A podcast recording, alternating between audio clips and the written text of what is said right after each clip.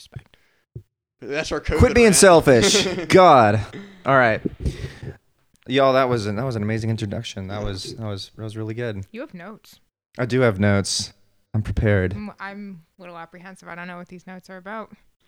You- We, we'll- we, we'll- scour- we'll- we we- scoured your this social whole media. co- oh, I I'm just mean, kidding. don't we all? we'll slowly find out what these notes are about, but in due time.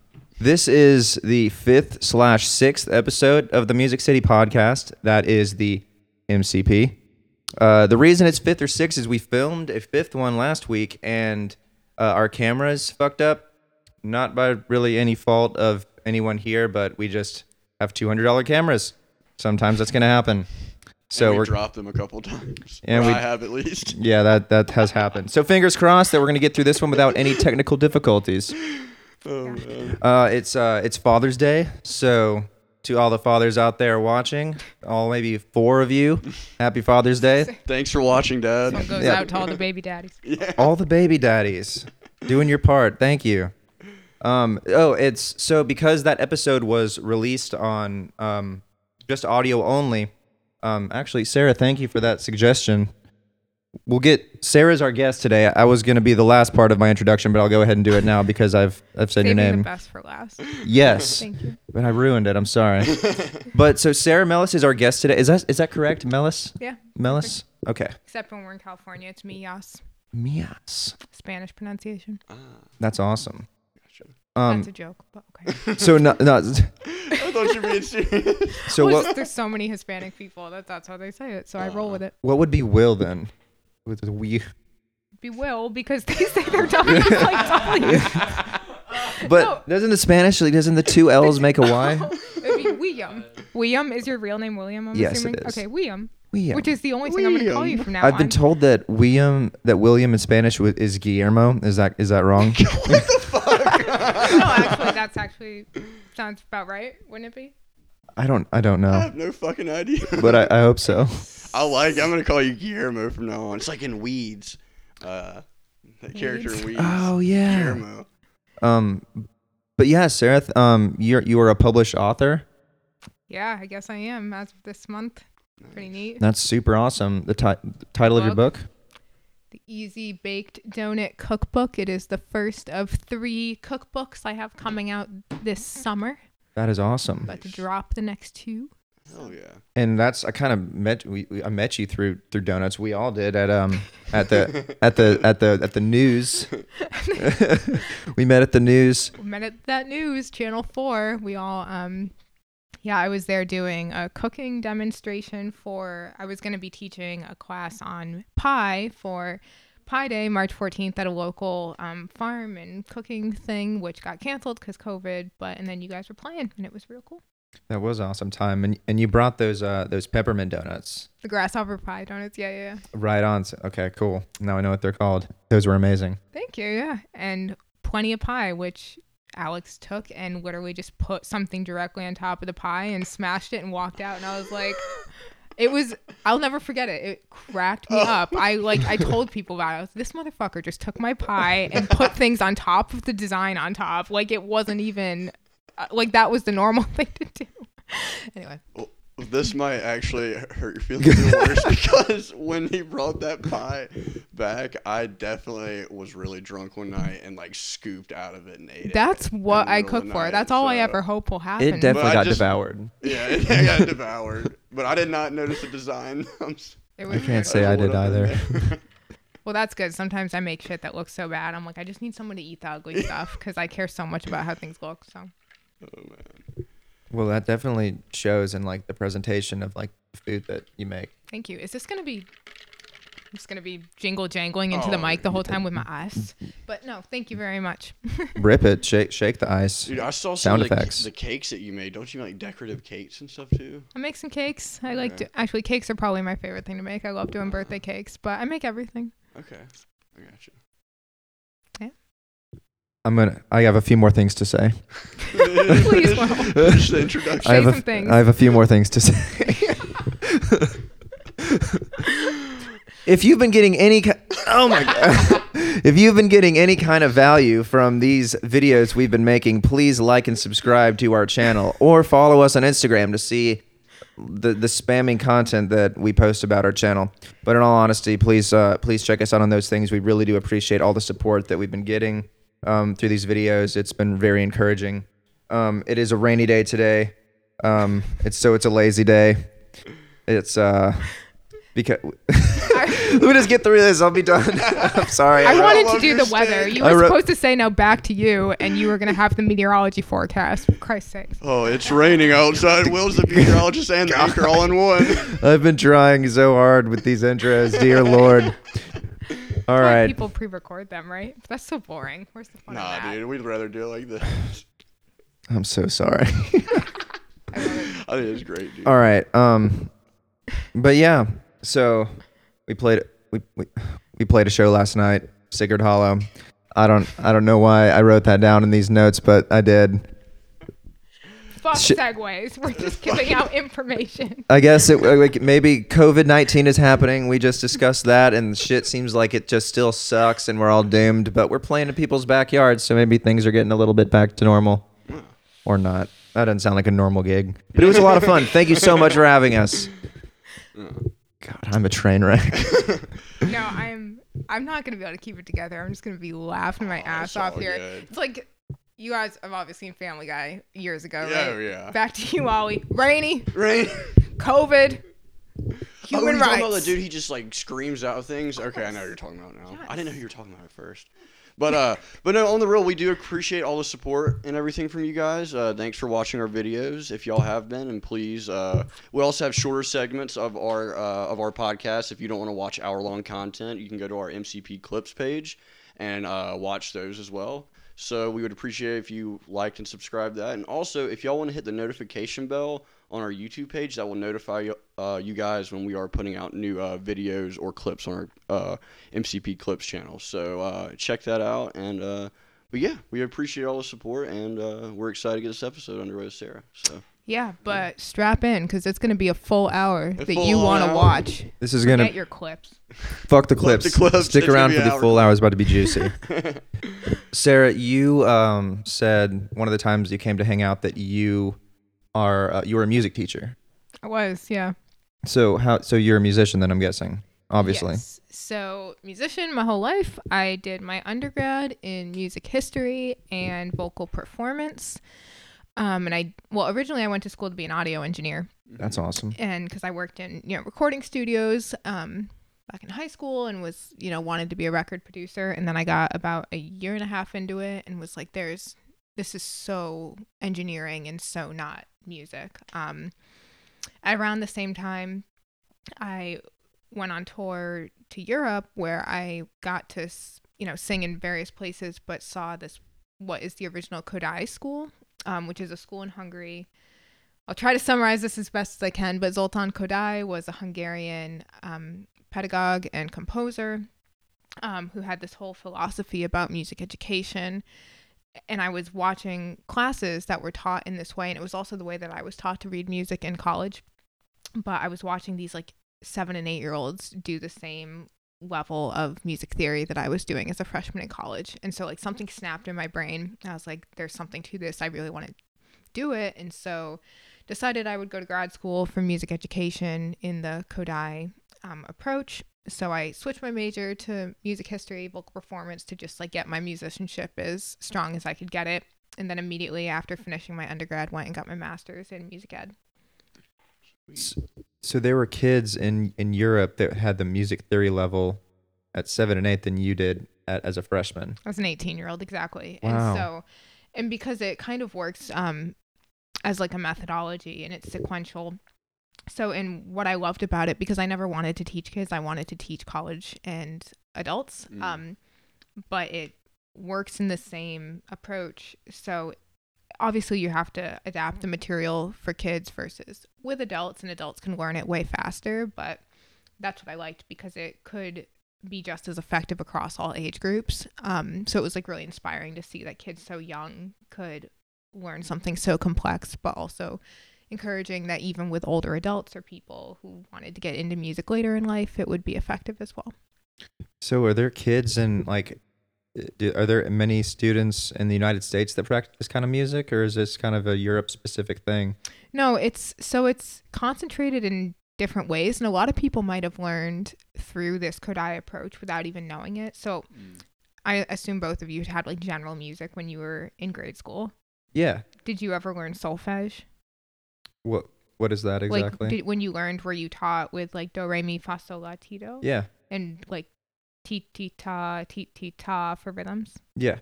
Yeah, that's Kodály. Wow. Yeah, so he had, you know, the well, that's what the American white ladies did to Kodály, but basically the whole philosophy was Appropriate. behind it and then it became like a method in the 60s, but I still adhere more to just the general philosophy, but it's using solfege, which is again the major scale of do re mi fa sol la ti do um to read melodies. And it uses what's called movable do. So again, when you were learning, did you learn that C was always do or that do could be any note? Um, I would think any note. I don't exactly remember. Right. So you learned movable do solfege.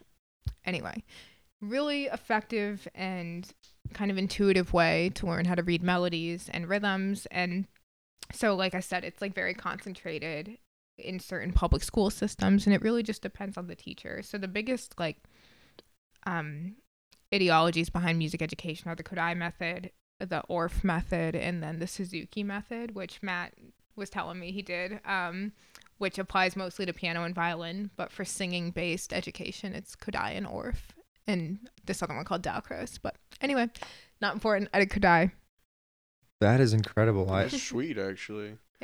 I don't. I did not learn music as a child, so that was all like. Really? Totally you didn't have a single class? No, I never took like any type of music classes or anything like that. So And that's the other issue, and that I will get on a soapbox about, so I'll Do try it. not to climb too high. But the fact that, you know, these arts programs are disappearing, and I, Mhm. that was, I ended up doing a presentation on it after I finished my master's because it is like this arts education is so integral to raising human beings, you know, beyond just like the material that they're learning. Mhm. Um, and like the fact that you didn't have music in the schools breaks my heart. But that was Yeah. part of the whole Kodály philosophy and argument was like this needs to be in schools, you know, in some capacity.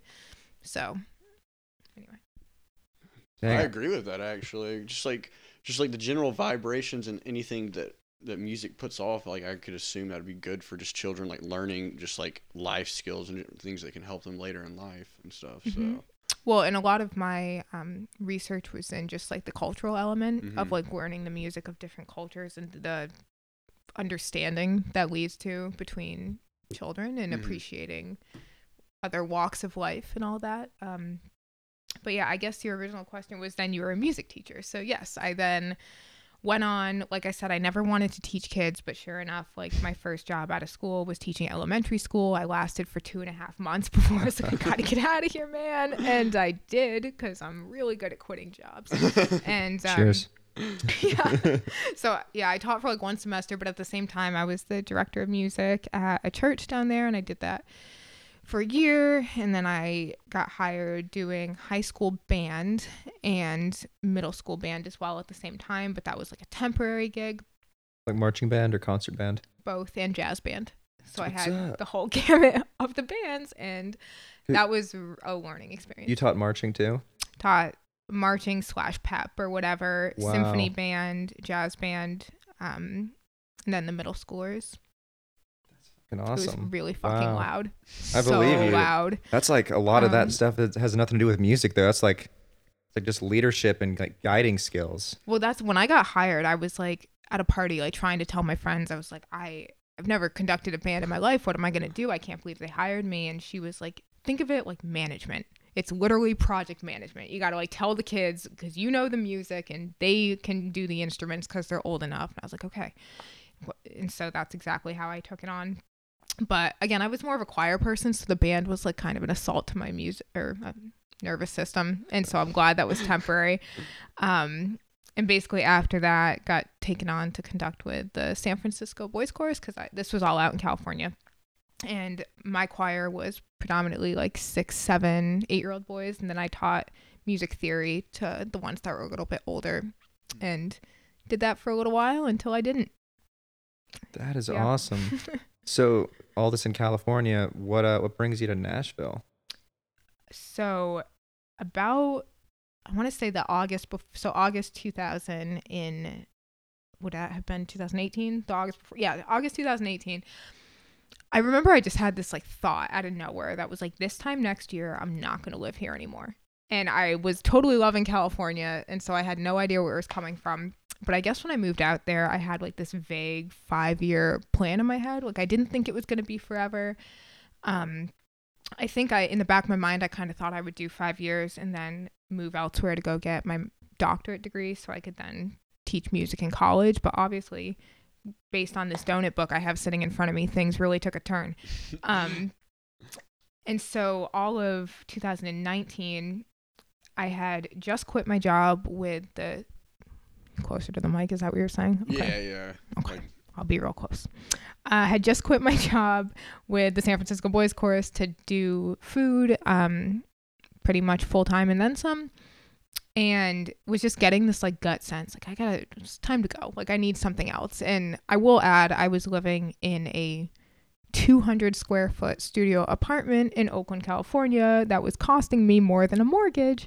So, yeah, and at the same time, kind of all my friends kind of were like dispersing from the area, and it just like I had the sense I had to go. So I basically got on a plane every month last year to explore a new city, see where I wanted to end up. That's awesome. That's Yeah. really cool. Yeah, it was. A, I'm pretty privileged that I had that kind of flexibility to just like go check it out. Um, and it was kind of down between Austin and Nashville because I wanted somewhere that had like a really thriving music scene as well as a food scene because like I'm not done with music, you know. I still want to yeah. have it in me in some way um, and work in music. And then I went to Austin and it was fun. It's like I'm not I'm not living in Austin. It's to Texas. It's a whole different way of life out there. So it was just a no brainer to come to Nashville. So to make this long story even longer, I went back east to stay with my family for like three months last year because they were dealing with some stuff. So I drove from California back to Connecticut, and then this past January drove from Connecticut to here, and here I am. Right on. Yeah. Nashville, Tennessee. And I have been in my apartment the whole time since because the world is ending. Yeah. so, managed to meet these guys because they're five minutes down the road. Cheers. So, uh, Thank with, you, news. with all the uh, places that you went to, obviously you liked Austin and Nashville the best. Besides those two cities, what were some of your like favorite places that you like most memorable places that you went to that you liked the most? I guess. I guess I wasn't like super strongly considering anywhere else other than Austin and Nashville because I've traveled, you know, pretty extensively around the Mhm. country. But uh, I went to San Diego, which I absolutely hated. It might be like my least favorite city in America, and you can take that to the bank. I'm not taking that back. The place is a shithole. say. Hell yeah. Um, What's so bad about San Diego? I've never seen so many brothels in broad daylight. Like, I, and I tell that to people, and they're like, "Where in San Diego were you?" I was like, "You tell me." And also, I'm like, I'm not a beach person. I'm way more like a woods person. So, yeah, San Diego's a lot of beach. And um, where else I go? I'm, you know, I looked at LA just kind of maybe because the industry. I just don't see myself in LA. Don't want to live in New York. I kind of thought about Florida, but Fuck Florida. there's absolutely no culture in Florida. I love the weather, You're right about that. there's Dude, no- there's all the cool. This just hasn't been discovered yet. Fuck Florida, dude. I lived Dude. in Florida. That's my least favorite place I've ever lived. 50 years from now, we'll be looking back on the Florida culture saying, man, those people yeah, when fucking it like it. breaks off the handle of America. Man, we're they'll they'll have all their alligators, and we'll be wishing we just they just left us a few. yeah. We need our Fl- we need our Florida. no, dude, Florida. I could go without Florida. Don't. Not a fan of that. Where in place. Florida did you live? I lived in Orlando. Disney World. That I mean, Fuck. I never fucking went to Disney World. Fuck Disney World. That It's Not that happy. you've never It's not gone. no. Okay, Disney World's a good time. Universal. No. It is a good time. Screaming, crying World. kids waiting in line and it's sweaty and Fast pass, dude. That. Yeah, seriously, you are. Mm. Bunch of crying ass babies. And Mickey shit. Mouse and Buzz Lightyear now Star Wars, fucking Avatar, dude. What about that fucking fight at Toontown that we watched? I don't want to see shit like that happen. That's a that's in California, bro. That's true. It's Disneyland. Disneyland. Yeah, Disneyland's a different game. Like Disney World is infinitely better I better did than not know there was a difference. Facts. oh my god. Disneyland, Disney World. So Disney World's like the main Florida location, and like I think Disneyland was first. It was first, and it's like not even. It's probably fifteen percent of the size of Disney World. oh, okay, Yeah. okay, I gotcha. And that isn't. That's Clearly, you were not going to every country in Epcot I know. on a I've world never been tour out- in one day. Dude, I've never been to. Uh, that's I've how you never been travel out the United world. States, you actually. just go to Florida. You've never been out of the U.S. I'm not. I've Oh my clo- God. Yeah, closest. Well, I've you're ever- not gonna be for quite a while, Yeah, I sir. know. But I wish you the best when the world Yeah. opens again. But uh, Sorry.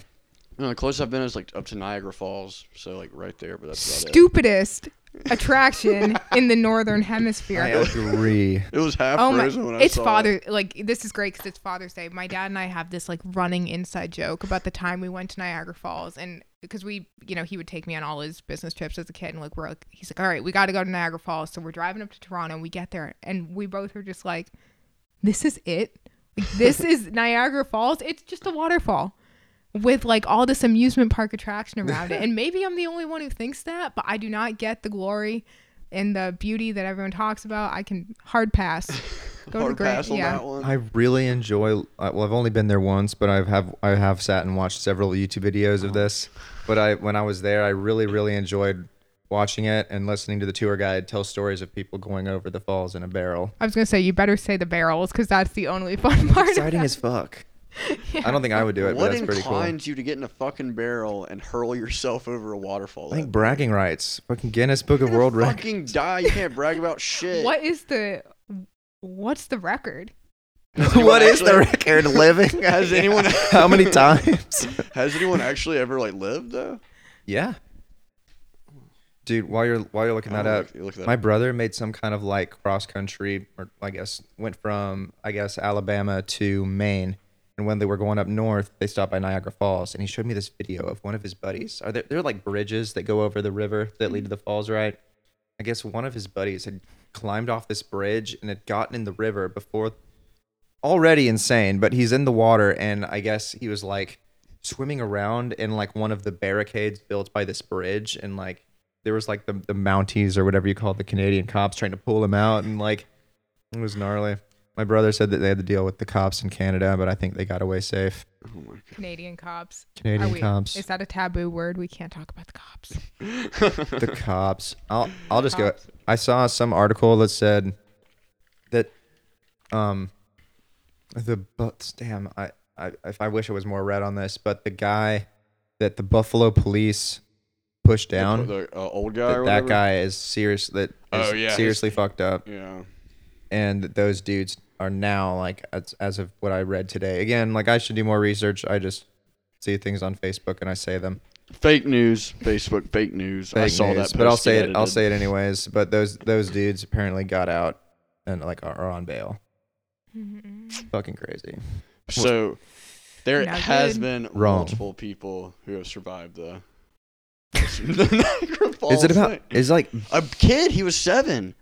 He was in a life jacket. Holy shit! yes. And then Kirk Jones, he accomplished the feat in 2003. Like he was intentionally trying. I think the first kid he didn't.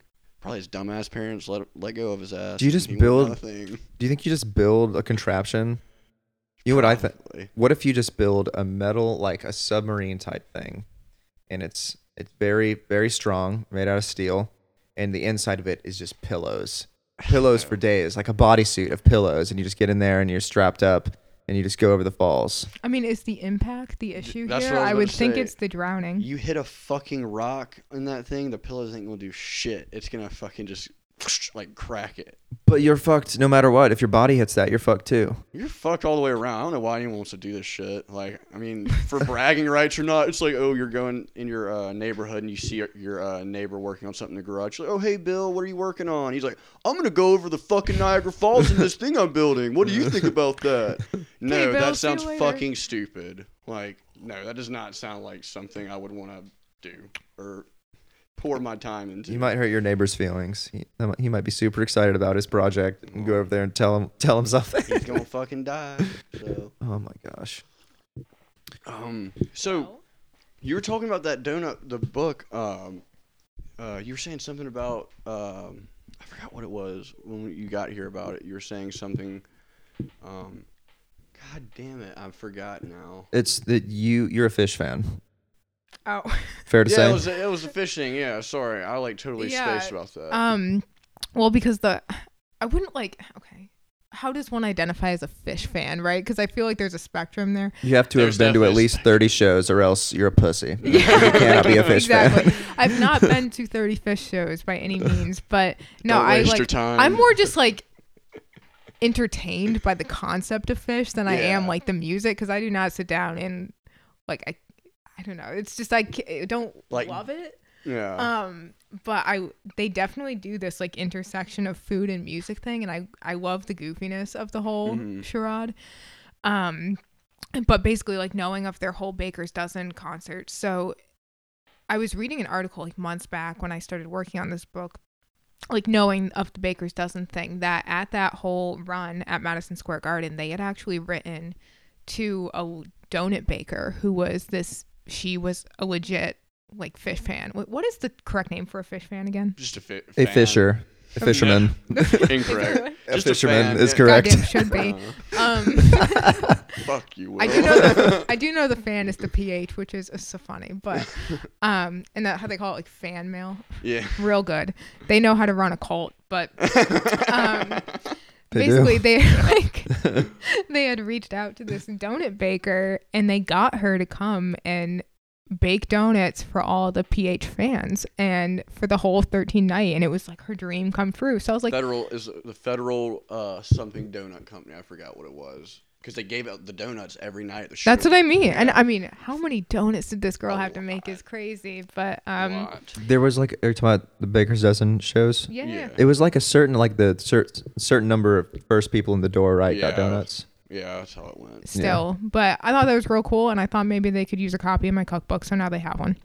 That is awesome. So That's awesome. maybe at the next Phish festival, we'll see. Um, damn, what are the, what's the name of the peppermint donut again? the sorry. grasshopper pie donut. the grasshopper pie. Why you, why why name it grasshopper pie? Have you ever had grasshopper pie? no. Oh I've God, you ain't even heard living. about that. It's it's like a chocolate mint pie situation. Oh, interesting. Yeah. So anyway, no, that's what the donuts are. Ah, okay, I got you. Yeah, I saw that the reference on the back. It said the donut and bolt thing. Keep Oh. referencing that part I didn't write. Yeah, my copywriter did. Yeah. I So just- let's just do the elevator pitch, right? It is 60 plus, which honestly it's more like 80 um donuts that are entirely baked and not fried and that are easy because it's called the Easy Bake Donut Cookbook, which again is my publisher's choice of title.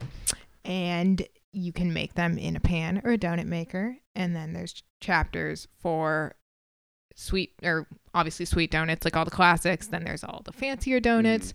There's a savory donut chapter. There's a like a dog treat donut there's like donut desserts where you can make bread puddings and other weird things out of donuts so it's got the whole whole as an h-o-l-e whole shebang pun.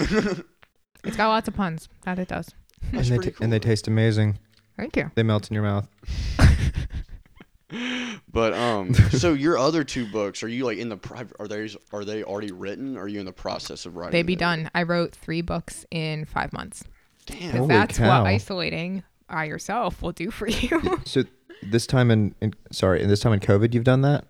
I wrote so donuts. I wrote because it goes through stages, so you have to write it, and then it has to pass through like four or five different stages of editing, and then it goes to design. And that's the one thing I have nothing to do with how they do the layout or the photos or anything, which has been really hard because I'm a control freak when it comes to my work. So like to see, you know, to not know what they're gonna do, but I love what they did with this one. Um, anyway, I wrote this at the end between mid December and mid February, which was also while I was moving to Nashville. So that was just like insane because this was by far the most involved one to write. Mhm. And then I started book two, which is called the One Pot Casserole Cookbook. Um, that comes out August 11th.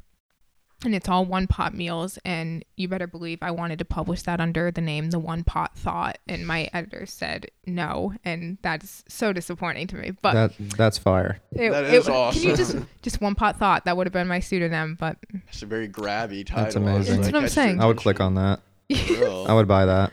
precisely. But no, it's the one pot casserole cookbook by me, Sara Mellas, and that comes out August 11th. I wrote that between, I think I started that mid February, um, finished it beginning of April, and literally the day I finished writing it, I got my third deal, which is a breakfast cookbook, and that comes out mid September. and I, that was the one I wrote during COVID, which was hard because you know testing all these recipes. I have like a truckload of food um, that I make every day, and it was like having to try to not let it all go to waste when I was isolated. So anyway, That is an amazing problem to Should have. have left plates outside of your it's house. really not. Straight Um, up. well, because usually like I will, I'll just bring it to like the gym or wherever I end up that day, and I couldn't do that, so I don't think I brought you guys any of the breakfast stuff. I wasn't hanging here yet, but it we got rid of it some way. Right on. Uh, I felt I felt bad uh, when you were uh, you were saying you're gonna bring something. I was like, oh, I don't want you to feel obligated to do it. And Will was like, I Oh. think that's her thing, man. I think she she likes doing that. he gets it. So, I don't show up empty-handed. You guys are doing me a favor, and also like I have to. It's just everywhere I go. Well, it's it's super appreciated. yeah, very What- much so. What Likewise. um? So well, like what kind of breakfast stuff? we talking like like pancakes, like scrambled eggs. I mean, I don't know what kind of. Quiches. Yes, I mean, how like, yeah. So I love breakfast, stuff like breakfast. It's my favorite meal too. So I was stoked about this book. It's the shorter book, so it's gonna be called the Quick and Easy Breakfast Cookbook. Um, and it's just more like on the quicker, easier side, Mhm. as the name would dictate, because that needed explanation. Um, so there's a chapter. There's four chapters. The first one is like grab and go, so it's stuff you can make ahead and just like go on the run. Um, there's one called Morning Moments, which is stuff that can be made in 15 minutes. And I shit you not, my editor was like, "Let's call this one Morning Quickies," and I was like, But one what one stop thought Well, was one okay. thought. one pot thought. I was like, Rebecca, listen to yourself talk. She's like, okay. It's like, let's call it Morning Moments and be Be a little done. more PC here. um, but who knows? We're trying to sell books here. And then the last one is like Weekend, where they, God, this freaking, I don't make up these names, guys. This is the publisher. I just write the books. And, Oh um, gosh. but I'm really excited about that book because I just, this editor was real cool and she just let me write whatever I wanted. So, So it's, you know, put comedy in your cookbook and with your breakfast. Yeah. Absolutely, absolutely. Yeah, yeah. Dude, Do- s- oh sorry, Will, go ahead. Um, but uh, so I I'm curious, like when they do like all the uh the aesthetics like on the outside and everything, they don't get any of your opinion whatsoever. They're just like we're just gonna like do this straight up. yeah and that's the f- i you know i don't want to sound like i'm throwing shade or anything but Yeah. that is the nature of the publisher i'm working with Mhm. so i agreed to work with them you know be it it's like my first set of books and to get three is awesome and i'm really grateful for it but they have very data driven approach to what they're doing um, which is great because it sells books and whatnot but you know at, at some level you want it to kind of align with your brand. And luckily you know this is a very on brand cover of the donut book. I just saw the casserole book cover and i hate it so much. Like and i had to say something. I was like i hate this cover guys. And Can you describe it, or is that not? it's so the recipe they put on the cover is the taco casserole, which is a great choice of recipe, but the food styling is just like not as clean as I would have done it. Um, because like I said, like I am a food stylist, so it's like I really wanted to do it, but they have their whole team, and then they have this big ass blue stripe just covering the pot, and it says the one pot casserole cookbook, and I'm like, what's what's with the blue stripe? What's with the sloppy casserole? And- but nope, I guess it's gonna sell with how they have it. So I'm kind of I've seen the internal photos for the breakfast cookbook, and I'm I'm s- pleased with those. But I don't know what the cover is gonna look like, and I haven't seen the other photos in the casserole book. So So it's just like when you get it, you're like, oh fuck, Yeah, they it's- made this. it's All right, really we gotta roll with nerve-wracking. Do you take pitches for your book? uh, I'm not. None of my photos are in them, but I take all the photos that are on my website and my Instagram. Right on. Um, but I'm not by any means a professional photographer, so I would totally want someone else to do the photos. I just wish I could do the styling because that's my Absolutely. thing. Uh, Next book. Have you ever uh, taken like a s like an outside suggestion for, for a recipe? All the time. All the can't time. wait to hear What do you Thomas want? Will's recipes. There's something that I've been making, and I'm really proud of it. It's it's a breakfast. You why do you laugh? This sounds like it's gonna be fire. I just can't wait to hear it. You do, you get a piece of bread, and you you actually have to get two pieces of bread, and you cut out Oh. you cut a square out of one of the pieces of bread, and you you and you butter you butter one side, and you put it on a pan. I I think I know where this is going. and you crack an egg and you put it inside. You put some cheese in there, and then you drop some ham or some like some bacon bits or whatever, and then you put the square back on, and then you have like almost like a breakfast pastry of bread. You cook it So all. you're You cook it making all a- back together. You're making a toad in a hole, which is a piece of toast with the hole cut out and the egg in the center. Yes. But you're making like a sandwich out of it with cheese and ham and bacon or whatever. Yes. I didn't create this. Well, we're gonna make it after we stop recording. So Yes. in this big ass kitchen you've got that you don't use. Um, Breakfast sandwiches. w- yeah, I mean there is um a Texas toad in the hole in the book, which is like what you describe but with garlic bread. Chef's kiss. that sounds really Uh, good. The garlic bread's thick. You can fit multiple eggs inside that. Yeah, it's triple C thick. That's exactly the deal. So like the egg infiltrates like into the bread, it's, like it seeps through Infiltrate. A little bit, yes. No, it stays in the hole. Oh, so you've got like a fried egg in the center of your bread. Yes. hmm You should hear what Will actually eats for breakfast every morning. It's Just good. crack. No, It's I the think same- it's cool. It's Oh, interesting. thank you. It's simple. Let's hear it. It's called the crack and egg thing. It's simple. It's Oh, like yeah, those. no, yeah. I wasn't hating. it, Oh, was the being stuff that's like with the eggs in the grocery store that you stir in like microwave. Yes. I've never had one of those, but I look at them every time I buy eggs, which is every day. they're they're good. Like it's if you just need something fast, but like like I don't know. I think eggs are somewhat healthy. Just Yeah. Eat that and like pretty pretty quickly. Live by the bacon and die by the bacon. That's right. yes. Facts. Facts. But are My you goodness. so? Are you working on any uh, current like projects in your bu- books or anything? Because you said you're done with those the set of three, right? Yeah, I still have editing to do. Yeah. Um, actually, the third book just passed through another stage of editing, but I'm trying to like also simultaneously enjoy the fact that I've got like three books debuting this summer, right? Um, That's awesome. Yeah. yeah, Yes. it's. I mean, and it was a, it was a bummer because the week that this guy came out, which was just two weeks ago, June second.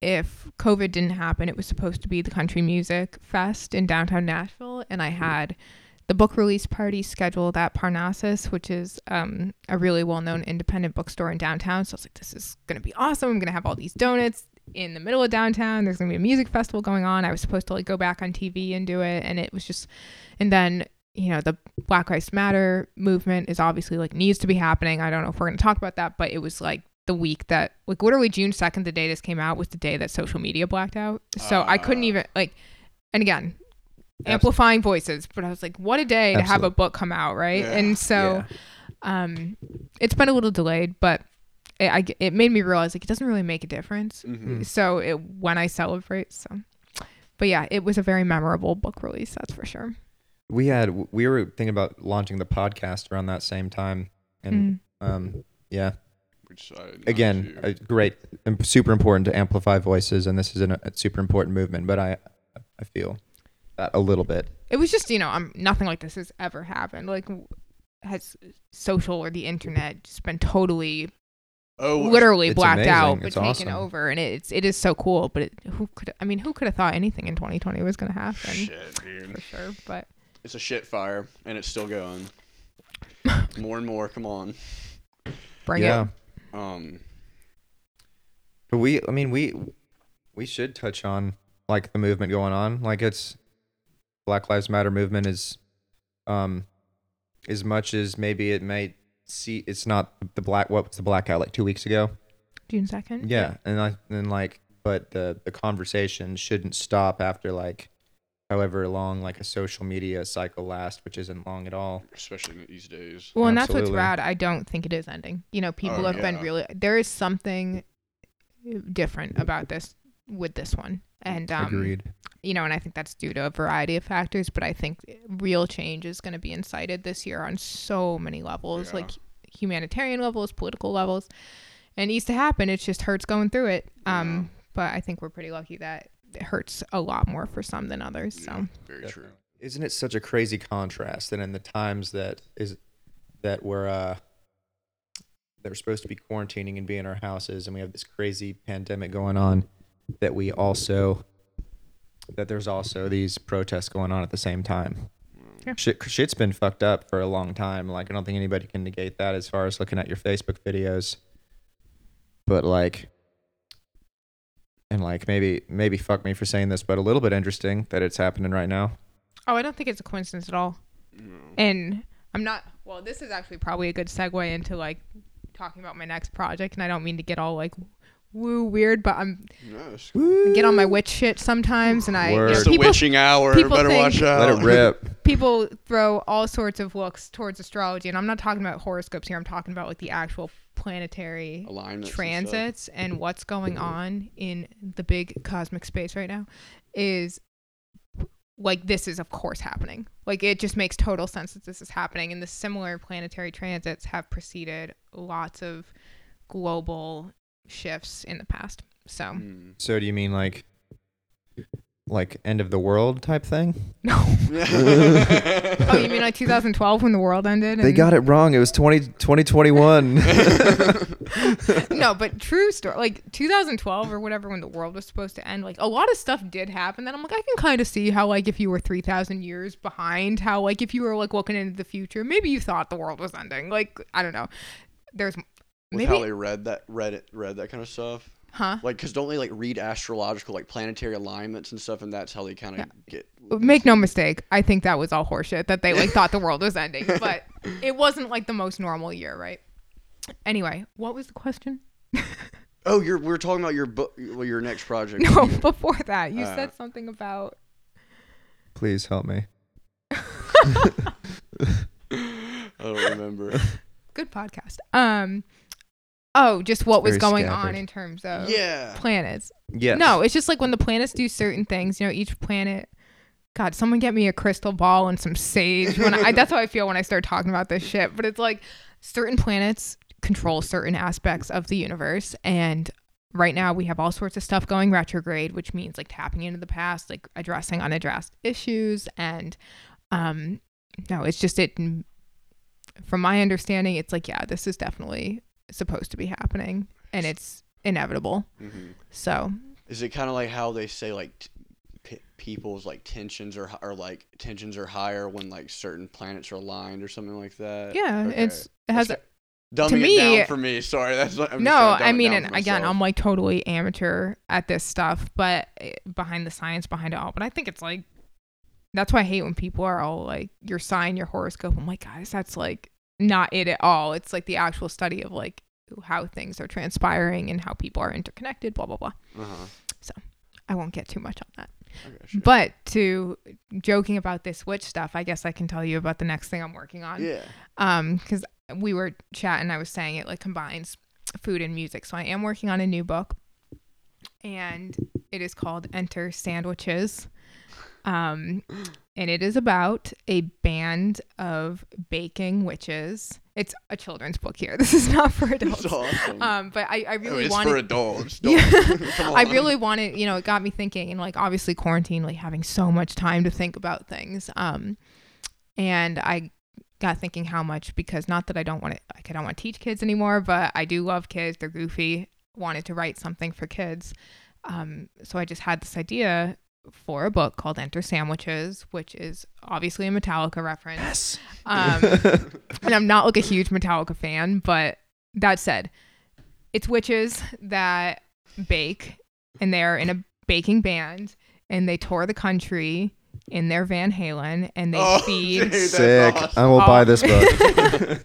This is not a kid's book, okay? Oh, It's For me. And, um, but basically, they go around baking by day in their like touring van, and then they go to different cities around America and they feed hungry people by night. And I'm really trying to get it picked up so that like a proceed of the books can go towards these organizations that make Mhm. sure people aren't hungry. Um, so just to like, I guess a teaser for this book that will come out of way in the future because I'm still in the very beginning stages. But instead of you know like Lars, Kirk, James, and Robert of Metallica, it's Laura, Kirsten, Robin, and Jemiah of the sandwiches. That is And awesome. then- They have a black cat called Snowblind, also known as Snozzy, who is obviously the feline Ozzy Osbourne. And Amazing. I'm so it's needless to say, like I don't feel like I work because I'm literally just watching like reruns of the Osbournes doing my research and um What about their show that they had as like a family? What was that called? That's the Osbournes, Oh, and it's oh, it's just called the fantastic. Okay, okay, I got you. Um, Sharon. And it's I fucking hate all of you, but I love you more than life itself. Fuck off. um, yeah, I have this total obsession with Ozzy Osbourne, and so it's just been really fun to like Same. insert all these um totally obscure like heavy metal rock references into it. Um and even like the cat Snozzy, like how the Osbournes have like so many animals. Like in the book, he's got like a pack of rats that he is in charge of, and it's just really cool to just like let my imagination do whatever the fuck it wants and like write this book that will hopefully, uh, you know, but also it can't be too. You know, even if you don't get the references, I really still hope that kids, because what kind of kid is going to get these references, right? So I want it to be like good for their parents if they happen to be like, you know, ex rockers, but um also just like a good book to read. So it's been fun and it has recipes in it. So Oh, really? yeah, yeah. That's kind of some of the stuff I brought you guys today is like testing recipes for the book as well. Ooh, I'm ready for that rock and roll recipes. Rock and roll. That's pretty cool. Yep. That's, That's pretty interesting. How did that? All right. So I'm curious about like um. So obviously you don't just write cook or do you what do you like to write anything else besides cookbooks? Do you have like a certain like proclivity proclivity to towards other type of genres or anything like that? Well, that's kind of what I'm breaking off into because um, obviously these are cookbooks, but I was fine I've always loved to write and have done some writing, but Mhm. I guess when I say I love to write, like writing feels like work. Like it's hard for me to write, but once I do it, it you know it feels great. It's just definitely like I got to sit down. It's not as easy for me. It's just cooking. Um, because I can do that for hours or just playing music. But I think it's really important to like synthesize your thoughts and communicate. And I guess that's like where the education part of my personality comes in. It's like I want to be able to synthesize these thoughts and communicate them to others because how is it so it can be of value to other Mhm. people. Um, and was having a lot of fun like writing. The more because each recipe you know has like a little story or whatever. And then I just decided, like, why not try to write something more? Like, I really enjoy writing books. So, and I have these weird stories in my head. So, Mhm. put them down. Yeah that's pretty cool. That Thank is you. awesome. Yeah. What uh, what's your main instrument? Voice. Right on. So, um, because you you went to music school too, right? I did. I went to music business school. But in order to go, you have to still play an instrument. You had to audition. No, Seriously? It's it's a business degree, but it's got like an emphasis in the in the music industry at Belmont University. Yeah, but so we had a music business major at my school as well. Um, Mm-hmm. but for it didn't matter unless you did performing arts management, which was like the kids who wanted to be in music but couldn't like play anything. Uh, so they kind of got some. that was called. Actually, I'll, I'll retract that. Never mind. Okay. Um, but to get into the school, you had to audition on either a classical or jazz voice or instrument. And the closest thing I had going for me was classical voice. So I ended up doing all this opera, opera stuff, Wow. and ended up really falling in love with classical music. Even though I walked in and was like, I work for the guitarist at Killswitch Engage, and I got all these Fleetwood Mac songs in my bag, and they're like, no, we're gonna we're gonna learn arias and learn opera, and it um, you know, I mean, the training on that is it takes so much. So it really did help me as a vocalist and just to learn a whole you know to learn classical music really strengthened my musicianship. Um so yeah voice and then to graduate you have to like take x amount of piano classes which i completely phoned it in on and i wish i didn't. Um i literally i found a loophole in the system which is so something i would do but i found out if you paid $40 a credit you could go to the like bursar of the university and get your teacher to agree. And instead of taking the course which is like how many hundreds of dollars a credit and your time you could test out of it. Like you could just take the final exam. So i Ah. paid $80 played the shittiest piano exam you have ever heard. And the teacher was such a pushover. He was like can you just do it one more time for me? And I just like plunked out some stuff again. He's like, I guess you, you get a C. And so that's how I took piano. And I, moral of the story is I so wish I had actually learned how to play the piano because, you know, going out to get a job, which is a little bit bullshit because they expect you to conduct and be an accompanist, which is really two separate things. Um, but they want to like save money on hiring just one person. But I definitely like counted myself out of the running because I wasn't strong enough to accompany. But that's my ho hum spiel. But yeah, So is the music school there? Is it? Do you do a um? What do they call the uh the recitals? Um, Yeah, Like a- that's like what a- they're called, the recitals. But it's like a judging thing. So you do juries every semester. Juries. You got to do your jury, which is for me was always like three to five songs in three different languages, and they are so nerve wracking. And then you do to graduate, you have to do a recital, and I was in the honors program, so I had to do like an even heavier duty recital. I had like six languages, and it just stressed me out beyond all belief. But we did it, and What languages are you doing your operas in? I the teacher with whom I was working was really into the bel canto, which is all the classic um, 19th century Italian music. So did a lot of Italian, but you have to do German, you have to do French, and because the whole Kodály education that I was talking about at the beginning of this, that all originated in Hungary.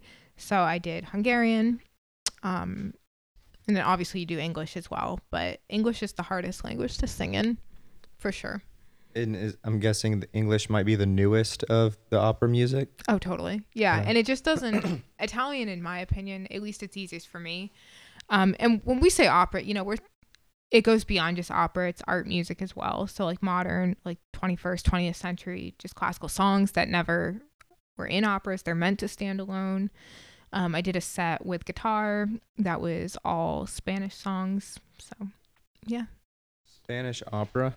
not a Spanish art song. Okay. So, um, and also these songs, in order to meet the recital requirements, they have to be from different eras. So you have to have some stuff from the Baroque period, stuff from the classical period, stuff from the Romantic period, modern. Wow. Yeah, it's a it's a fucking lot of work. I, I believe. I started it the August before my senior year, and then gave the recital in April. That is awesome. Did you know what you were signing up for, really, or was it kind of like? When I signed up for college, well, did you know you were gonna have to do all that? Like, were you ready to do all that? I knew college was gonna like, getting be up a in front of, degree. like juries, like what y'all are talking Oh about. yeah, I mean you know Okay. that you're gonna have to do work and be assessed on it for sure. That's just like Um, a bit different than like I don't know, like a normal class or something like that. you know? Oh yeah, I mean, and I don't know how you did it at Belmont, but it was like I was like 22 credits every semester because between your ensembles, it's totally not like normal school. Oh, But- okay. It's worth it. Can you speak any of those other languages, or can you just sing in them?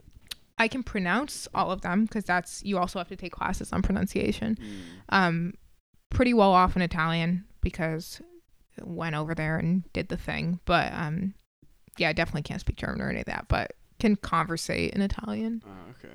Yeah. How long did you live in Italy for? I was only there for like half a year. But- Gotcha. Yeah, long enough. Was it like a study abroad type thing that you did there, or was it just like personal? You want to go over there? Got on a plane, found it, and it was actually really cool because I was doing like a homestay, and I Mhm. ended up like in this professor of because you I was in Bologna, which is northern Italy, and it's home to the oldest university in the world. Um, and there was a professor there, and he rented out his room, and his kids were actually students my age at the music conservatory there. So it was like total serendipity, and it ended up to lots of cool opportunities. So, yeah, That is awesome. so I'm saying the universe does its thing. Yeah. So The cosmos. you briefly mentioned something about working for the guitarist of Killswitch Engage. Yeah. Can you elaborate on that on was that? my high school job. I Oh my gosh. um yeah, if you smile pretty when you're a little white girl in high school, you can get yourself some opportunities. I learned that. So I Hear that? you heard it here. Um yeah, so no, I w- like I bartended in college and stuff, but I knew I wanted to be in the recording industry Mhm. um because I had a really rad um high school music teacher who like sat me down. He was a no nonsense, like total New England type of dude. He's like, okay, you want to do music, you need a study wage and you need health insurance. And I at that point had no desire to teach. So I was like, God damn, what am I gonna do to like pay my bills then? Because I didn't want to just be a performer. Um, so I decided recording engineering would be the way to go. And Adam D of Killswitch Engage has a studio about 45 minutes from where I grew up. And so I like one day walked in and was like, this is what I want to do. Can I hang? And they're like, do you want to be the office girl? It's like, yeah. So I did that for a year. That is awesome. What, Yeah. what, what, what did you get to? Any cool stories from that?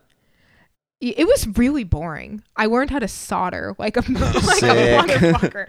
Oh, here's my cool story. I never wore goggles, so one day I was like soldering the amps together and got solder in my eyeball, and You you do amp work? it's been a while. I wouldn't trust me with your amp right now, but I love to solder. It was like meditation for me. So I would like do all the wires, with my hot iron and then got solder in my eye and somehow Oh. can still see. Um, kinda. Um, and yeah, a lot of cool bands would come through and just getting to meet them and like go on. I was basically the intern, so I just like went on, and got sandwiches for them and stuff, and yeah, That is awesome. Man, then totally changed. That's like the dream gig for like every kid at Belmont. Really, Yes, that's funny. absolutely. That's super awesome. Thank you. So, um, going from so this is that was all in California. No, that so that was I grew up in Massachusetts, lived in Vermont for a year, which was that's I guess how the whole Phish thing came about.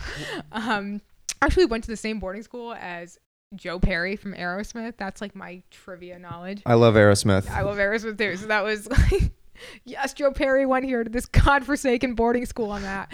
Um, but then went home, finished high school in Massachusetts, went to do my undergrad that we were just talking about in Connecticut, and then California was grad school. Stayed there for five years, and now we're in Nashville. Uh, It's my life So, trajectory. I- I've uh, that you've so you've you've been all over the place. You've Mhm. cross country. Yeah. That is I awesome. get bored.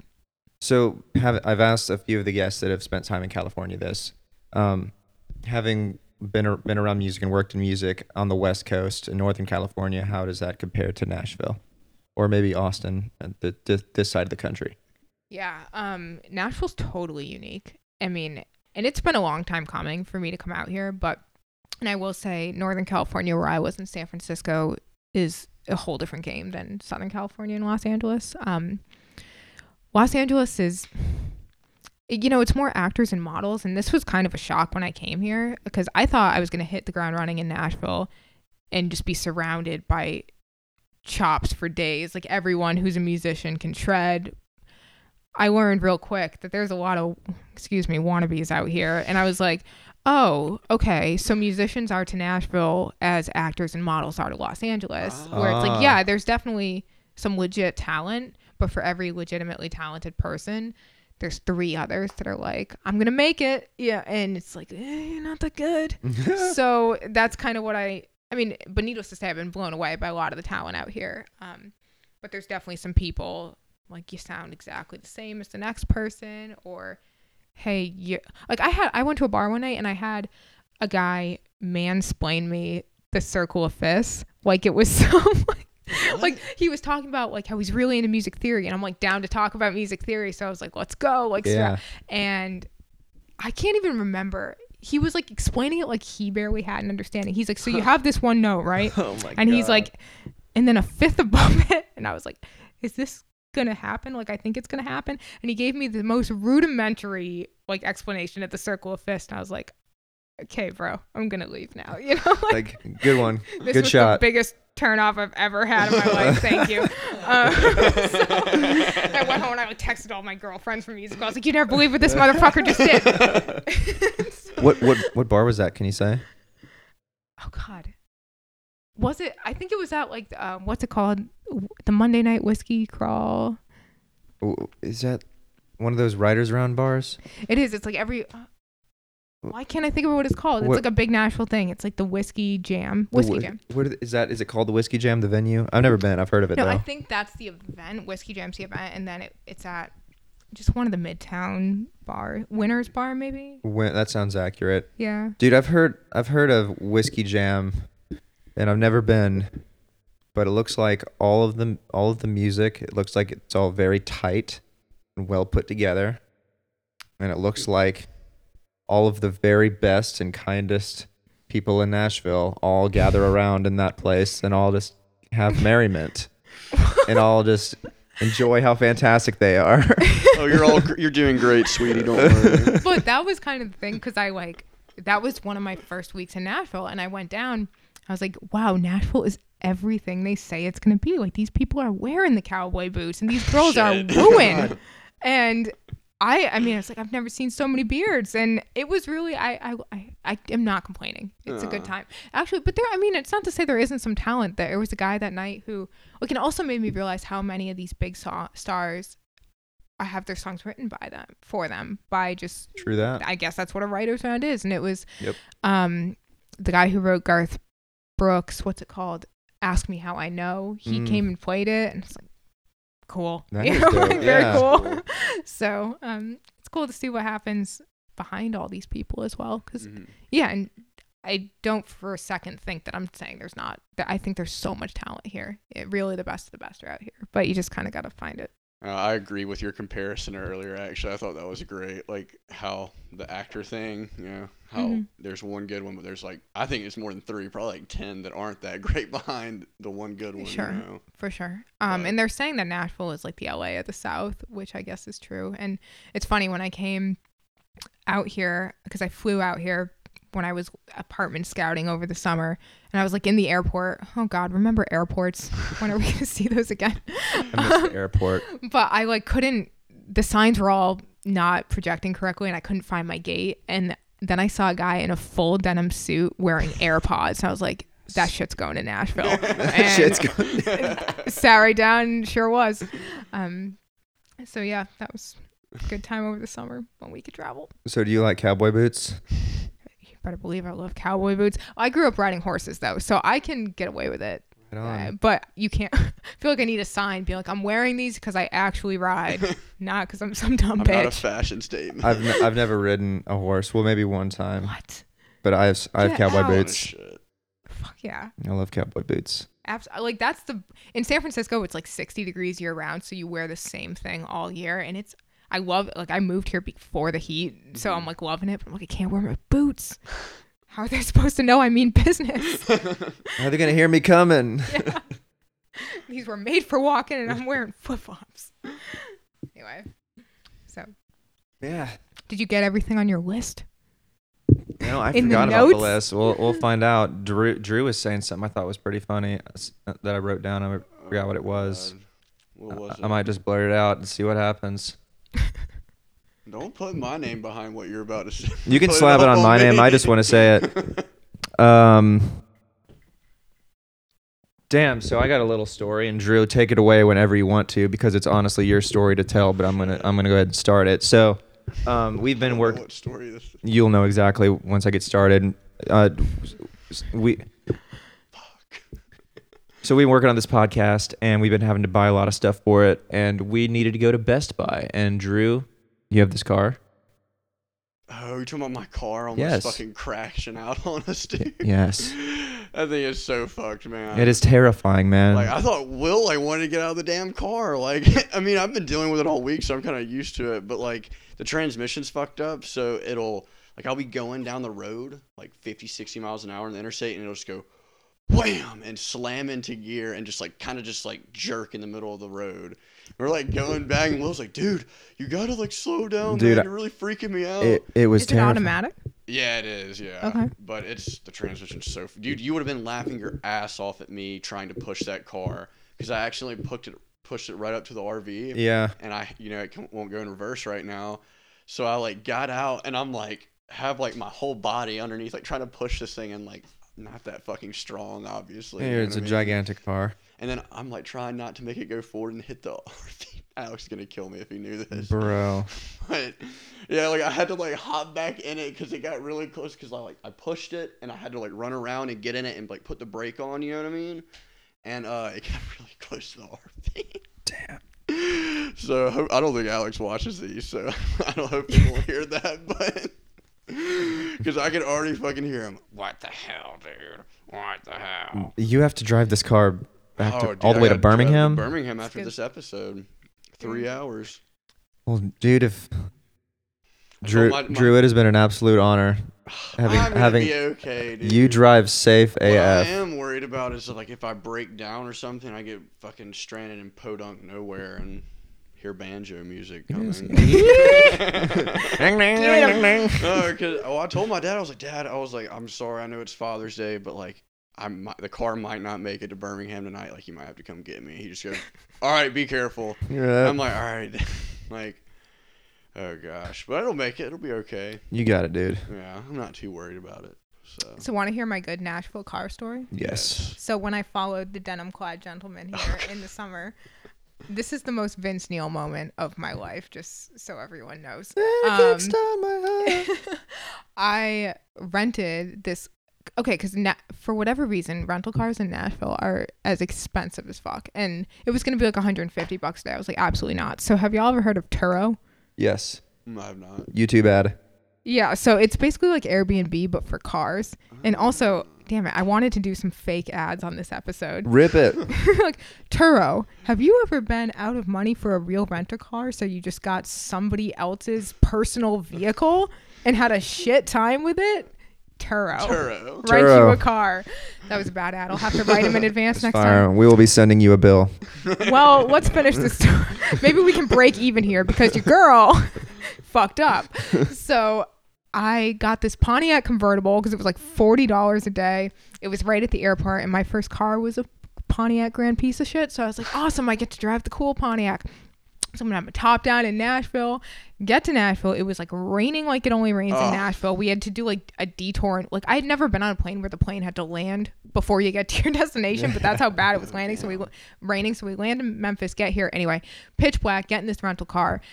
When you, I'd never been in like a two seater sports car so you can't see anything. And it's again pitch black and it's like from the 90s so it has none of the cool controls What that kind of car? Sorry. a Pontiac Sunfire whatever whatever the Pontiac sports car Got you, got you, sorry. and I thought I was gonna look so freaking rad. And I get in it and I'm like I can't see over the steering wheel. I can't see out of the back of the car. This is bad news. And I had no idea where I'm going because it's Nashville. Miraculously get to like my Airbnb that evening.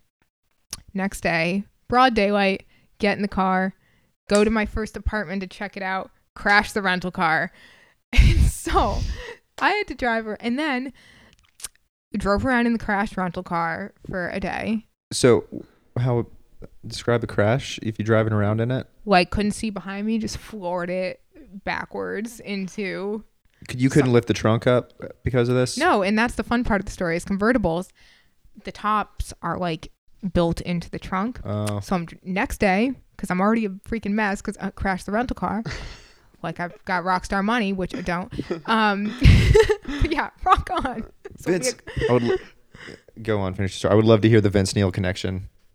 oh because vince neil crashed a rental car and killed razzle i mean so dark don't That is so dark. You call yourself a Crüe fan? All right, carry on your story. I said dark, not dank. Oh, God, yeah, that's horrible. But anyway, it is dark. Well, let's. um, sorry. Yeah, You're right. So next day, I'm like driving 65 miles down the highway in this ratchet rental car, like coming back from Franklin, and the convertible top like flies off because it was attached to the trunk that I smashed. It was the scariest moment of my adult life. I swear to God. So anyway, that was my experience visiting Nashville. Oh. And then I bring the rental car back to like the airport. Turo. It was like I literally just fucked up this guy's personal vehicle. Wasn't even like you know because it's not like Enterprise. It's like uh-huh. sorry, dude. like here's your car. Jeez. And they, I owe so much money on this shit. And to the point where I was like, but my insurance should cover it, right? Yeah. Geico was like, sorry, you're on your own. And it's been this dumpster fire. But again, this happened almost a year ago. And like, I've gone to like address it, can't find the charge anywhere. And so I am hoping this rental car charge just like disappeared into the COVID ether the and that that they're never asking for that money again and that it can just be my like stupid bitch story. But like that was seriously i was like is this a sign that i oh wow i just literally toothed your mic. Um It was like, happens. is, is this a sign that like i shouldn't move to nashville? Like this has been a complete shitstorm and then i was like okay no this is this is rock and roll baby. We're good. Like, rock and roll. Exactly. so anyway things have worked out kind of Uh, dude, that would be. I would if that happened to me when I was like touring a new city. I'd be like, "Fuck this! I am not moving here." Oh Like, my god. Yeah, I that would would be a huge turn off. well so be careful driving to birmingham tonight Yeah, true. walk both ways Yeah, it'll be all right. Man. I'll make it in due time. So R.I.P. Razzle.